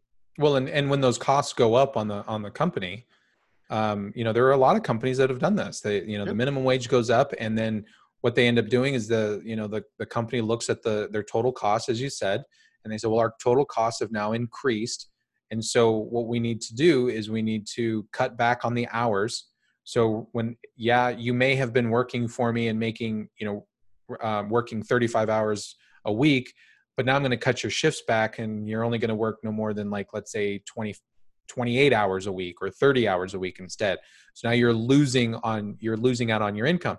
And, and in interviews with people where they're, they're, they're working minimum wage and their minimum wage increased, their actual overall take home pay decreased because their hours were cut.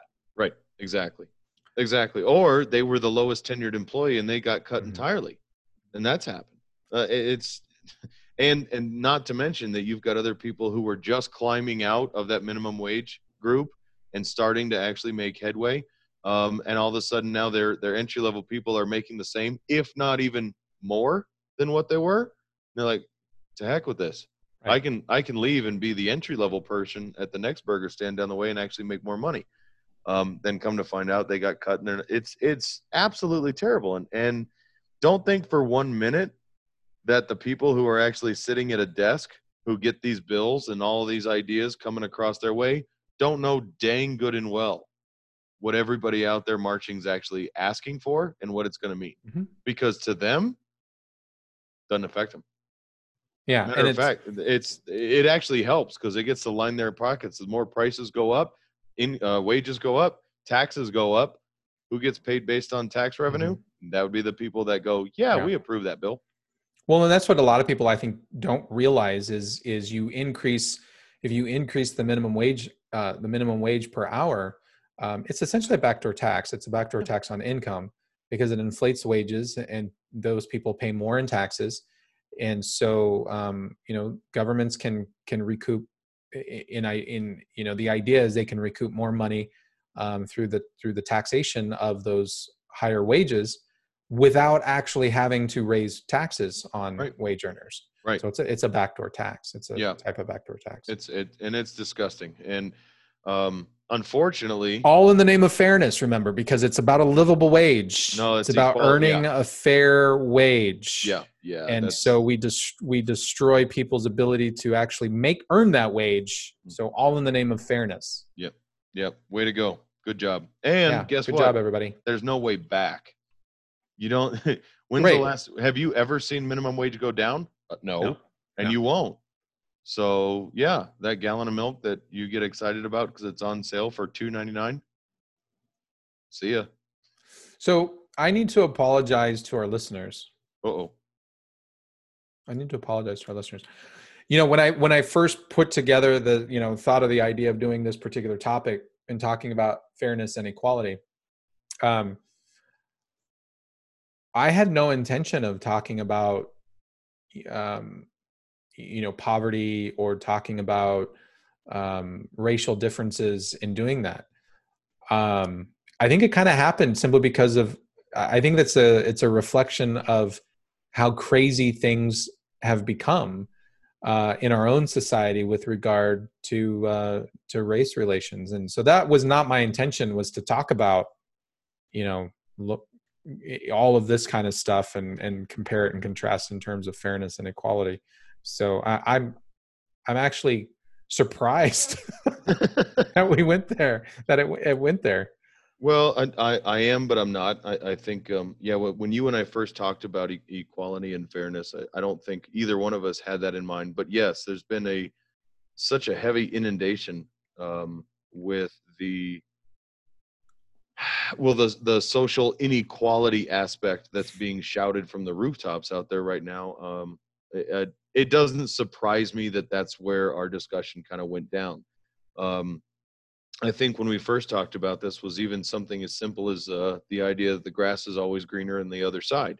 Mhm. And why does my neighbor get to have the boat and the camper and the always gone on vacation and doing all that kind of stuff? And, you know, I'm scrimping and saving, trying to just make ends meet. That's not fair. I think that's kind of really where we were first looking at this and, and really, I guess, trying to really get everybody to take a look at all the things we actually do have. You know, I'm, I don't have a huge wage. You, you, your wage outranks me by a lot. Uh, but I, you know what? I make a, I make a fair wage for what I do. I have, I have some perks in my job. Um, and I'm, I'm truly blessed and, and I'm grateful for that. Um, I, I've got a beautiful family, a nice home, um, and, and a good job.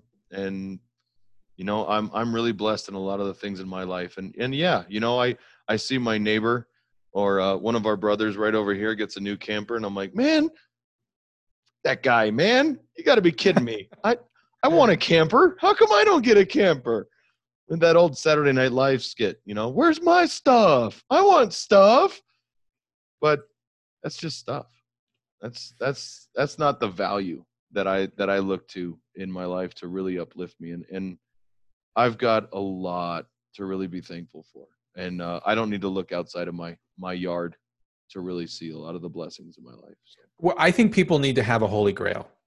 I, I really do, and what I mean by that is, I think people, if if if people try to figure out what is the holy grail that you want to go after, and I'm not talking about material possessions. I'm talking about what is it that you want to accomplish in life that um, is going to enhance you spiritually, uh, emotionally, and psychologically. Go after that, and and I'll, so I'll use an example. If if what if your holy grail is to help others by healing them, okay, you want to be able to heal them. You want them to you want to give them a better quality of life for the sick, right? Then you might pursue something like becoming a medical medical doctor. Now you might reap really high rewards for doing that, especially if you become specialized in um, like uh, cardiovascular surgery or neurosurgery, for example, you're going to make a lot of money. But if you're pursuing it not because of the material gains, but you're pursuing it because you truly have a calling to heal the sick, because that is what makes you fulfilled, then you'll reap the rewards. But if you truly have a calling to become an artist, and let's face it, it's hard to make money as an artist. I think our, I think every artist will probably agree. Or if you say, you know, I'm, I have a true calling to be a teacher, Yeah. right? Uh, there are people who do that. Everybody knows that teachers make crap for for for income. Everybody knows this. Yeah. Right. It's always been as far as for as long as I've been alive. Everybody has always said teachers don't make that much money. But if that's your calling, you're not going to make a lot of money. But that doesn't matter so you know if if you can learn to if if we can teach people to to focus on those holy grails and be happy based on achieving the holy grail not in terms of material wealth then it doesn't matter what you get paid. If you get paid little well then you get paid little. If you get paid a lot well then you get paid a lot. But guess what? Even if you get paid a lot and you happen to lose it you're still not going to be upset over it because you're following you're pursuing your own holy grail. Yeah, and you know that I, I really do believe in the adage, you know, make more, spend more. Um, money is not going to buy happiness. Sorry to say, it it might be a really good means for you to buy the things and get the things that might be happiness for you, but they're short lived, in my opinion. That's mine. Well, you're absolutely right. People tend to spend um, in proportion to the amount of money they make. And so there are people who don't have a lot of money who say, well, if only I had a lot of money, then I would be content. Well, the truth is, most people would still spend the money that they have.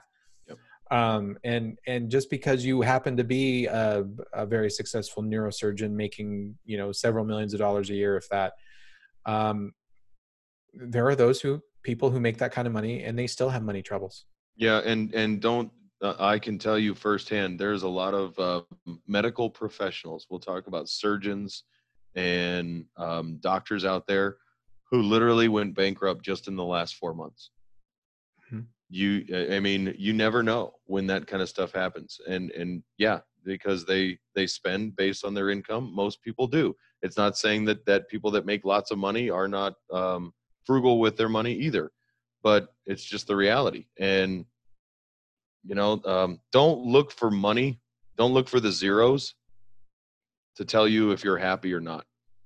Don't look over your fence to see what everyone else has to tell you what you think you need, what's equal or fair. Turn around, look in your own windows. So you might be surprised. you know we got on the we got on the topic of, of with poverty and and and race relations in terms of equality and fairness for a little bit i know we just kind of tap danced around those those different concepts um but i think it's a i think it's a problem and i think in our society um we are starting to explode in race relations right now for the negative um, i have an article here it was a it's a peer reviewed article it's an academic article. And the title of the article is Beyond the Face of Race Emo Cognitive Explorations of White Neurosis and Racial Cray Cray. That's the title. Okay. And I think this is very dangerous. I think we're entering into a very dangerous period of our of our um, of our culture and our society because of articles like this. One of the authors of this article um, is a woman named Robin DiAngelo. And Robin DiAngelo, she recently wrote a very successful, very, uh, I think it was on, I don't know if it took number one on the New York Times bestseller, but it's been up there in terms of bestsellers. She's making a ton of money over it. Good for her. Um, but she wrote a book called White Fragility. And, um, and Robin DiAngelo, her, her entire thesis for the work that she does is that, that uh, whites have unconscious bias and and that is really just another way of saying well you're racist no matter what you say or no matter what you do you will always be racist because i will always be able to get to judge you for that Oh, because you're white No, and, and I, what we're saying I could almost agree says, with that um, that premise because I hear that all the time. Yeah. uh, or we all do. Um, what, what i find really dangerous about this particular article that she wrote here beyond the face of race um, she was a co-author so there was another author cheryl e. Matias, matthias i don't know how to pronounce the name. I always screw up people's names. Um, essentially what what they talk about is their frustrations in talking about difficult concepts related to race with white people. And in their scholarship in their their scholar scholarship Mhm. um, they they talk about how they when you approach a white person and you challenge them on issues of race that the white person will become defensive Imagine that. and well i don't want to talk about this they become really defensive um, in some cases they might become angry and this is what causes people of color to become cray cray because it drives them nuts that the white the white person cannot talk about these very difficult issues. What they admit of doing in their article is essentially walking up and attacking somebody verbally and at, least confronting them on these very difficult concepts of race. So that they get them flustered they get the person the white person flustered and upset and by them getting flustered and upset well that's just evidence and further proof of them being racist that's what this whole article hinges on. I'm not misrepresenting their their their writing here. I find that to be extremely dangerous. And the reason why I find it dangerous is because the more that this becomes heaped on in our culture, in our society, I think there's going to be a there's going to be a very negative backlash. Now, I don't I don't think we're going to see a rise in the in the Ku Klux Klan. I don't think anything like that is necessarily going to happen. I don't think we're going to see a rise in um, white on black crime. What I do think is possible is I think we're going to see a large number of people who are not black, okay, who um, and whether that's whites or Asians or Hispanics or whomever. I think we're gonna. There's a potential now to see non-blacks who are gonna say, you know what, I don't even want to engage with black people anymore because I don't want to be accused of this kind of stuff.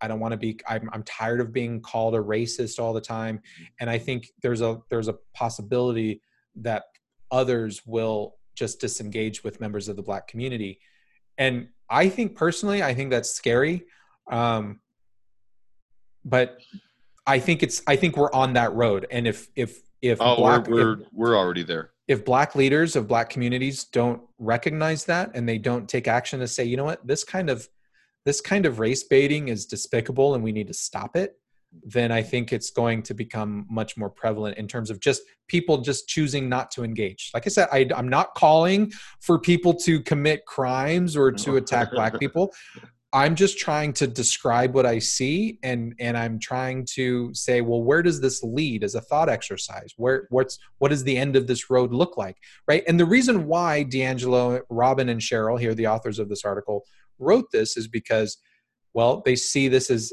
another form of inequality. And they see this as well if we can engage with if we can you know engage and draw out these negative biases we can you know people of color will be perceived as being more be treated, treated fairly and more equal right No, it- i think it's going to have the opposite No, absolutely, and and it is, and it it already is. Uh, It's nothing about any of this actually says unity. Nothing about this says um, let's let's come together as a nation of Americans and and uh, cohabitate.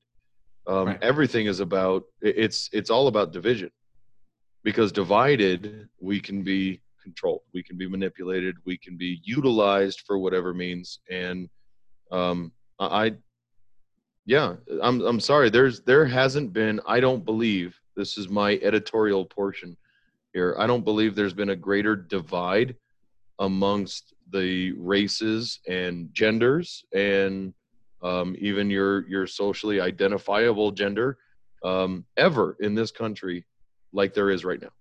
right and and it's not going to do it's not going to do any good for any kind of whether it's equality of opportunity or being treated fairly in the workplace it's going to hamp it's going to it's going to dampen the the good things that can come out of equality of opportunity and and you know fair treatment uh, in society because uh, I think I think I think the black community could suffer for it because I think are, every community is going to suffer. Well, for it. Definitely every community. every Well, yeah, community. every community will but i think it's going to i think it's definitely going to impact the black community because you're going to have a vast majority of americans of that who are not members of the black community that will just say you know what i don't want to engage anymore Yep. i'm not going to do it i'm not going to put myself out there because i don't i don't want to be treated that way i don't want to be treated like i'm a terrible person just because of the color of my skin so i'm not going to engage with you right Right.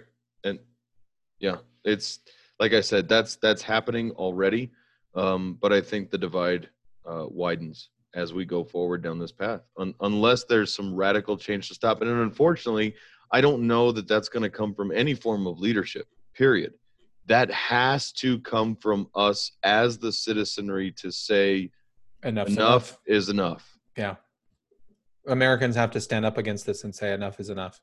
This is just uh, this is ridiculous and we can't we can't keep we can't keep doing this. I mean in the article they talk about how um, there was a, another scholar who wrote uh, who wrote some some things on on racial divides that existed 120 years ago I know, I understand. There were there were there were deep racial divides in this country 120 years ago. I'm not def- I'm not faulting what that other individual wrote, but these two scholars, Cheryl and Robin, go further and say, well, since since there was this systemic racism racism that existed 120 years ago, by virtue of of blacks being born in our society that was systemically racist 120 years ago. Blacks are inherently um, uh, skilled at identifying the underlying racism perpetuated by whites. In other words, if your racism is your your racism that you exude is invisible, these young black people can see it and they can then call you out on it. And I think that's just I think that's dangerous. It's incredibly very dangerous. It really is. It's it's now no matter it, it's you're you're silencing an entire race of people out of fear. And and fear not even for something that they may say, but something that someone else may interpret them to actually mean without them saying anything at all. Mhm. Um, and then even being silent then becomes racist as well. I Yeah. mean that's the other part of it. So yeah, now we're getting even further on the racial topic that Yeah, so let's go ahead and let's uh, Okay. let's stop there. All right. Well, do you have anything to to to say to sum up here? Um, everything that I, we've I talked about? guess uh, what I was saying before. You know, um, I really like that song. Uh, the view I love the most is my front porch looking in. Mhm. Um, yeah, every time I start thinking like um, I'm I'm short on what I have, I try and go outside and look back inside and see what I do have. Um, and I challenge everybody in that in in different areas of their life. You know, whether it's your especially things you're frustrated with. God, my drop my job gave me a doozy of a week last week. So um, you know, it it was hard at that point to look at some of the things I do have and some of the things that I do, the uh, opportunities I do have there, and the the uh, leniency that I'm afforded in some cases um, with my job, and you know, it it really does help at least ground you out a little bit. So look for those opportunities to see the things that you do have, not just the things that you don't that somebody else might. That's good. I love it. It's so beautiful. Oh, stop up. So beautiful and so poetic. Shut up. You're, I don't know whether you're tired or drunk, but I've been drinking water all night. Um, you're tired then. a little a little tired, but not definitely not drunk. Well, um, I think that's that'll uh, that'll about do it. Remember, everybody, you can catch us off of YouTube. We have a YouTube channel out there. If you go out to YouTube and do a search for uh, Fusion Underground, you'll find us. We're also on BitChute. Just search Fusion Underground. We'll pop up there as well. We are on Facebook at facebook.com forward slash AZ Fusion Underground. Um, you can get all of our um, RSS feeds for the audio portion and links to BitChute and to YouTube directly to those channels off of our website at fusionunderground.net. There you can find all of the podcast feeds to Anchor, Breaker, Spotify, Google Podcasts, Radio Public, and Stitcher, or just grab the RSS feed itself and plug it into whatever uh, um, podcast um, podcast app that you have.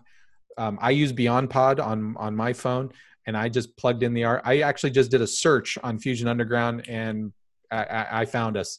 So we're out there. Um, you can find it. Please send us emails. Uh, tell us what you think.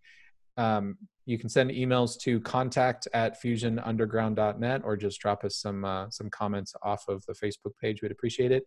And wherever you're listening to us, please like the show. Um, that helps get us more exposure and get it out there for other people. And by all means, share it with your friends, share it with your family. thank you Let them know uh, you know you're listening to uh, two imbeciles out there on the on the interwebs. And Hey now.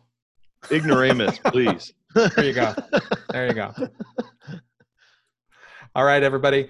I'm for four on behalf of uh, Jason Moret. I'm Manuel Ramirez. You've been listening to the Fusion Underground. Take care. Take care.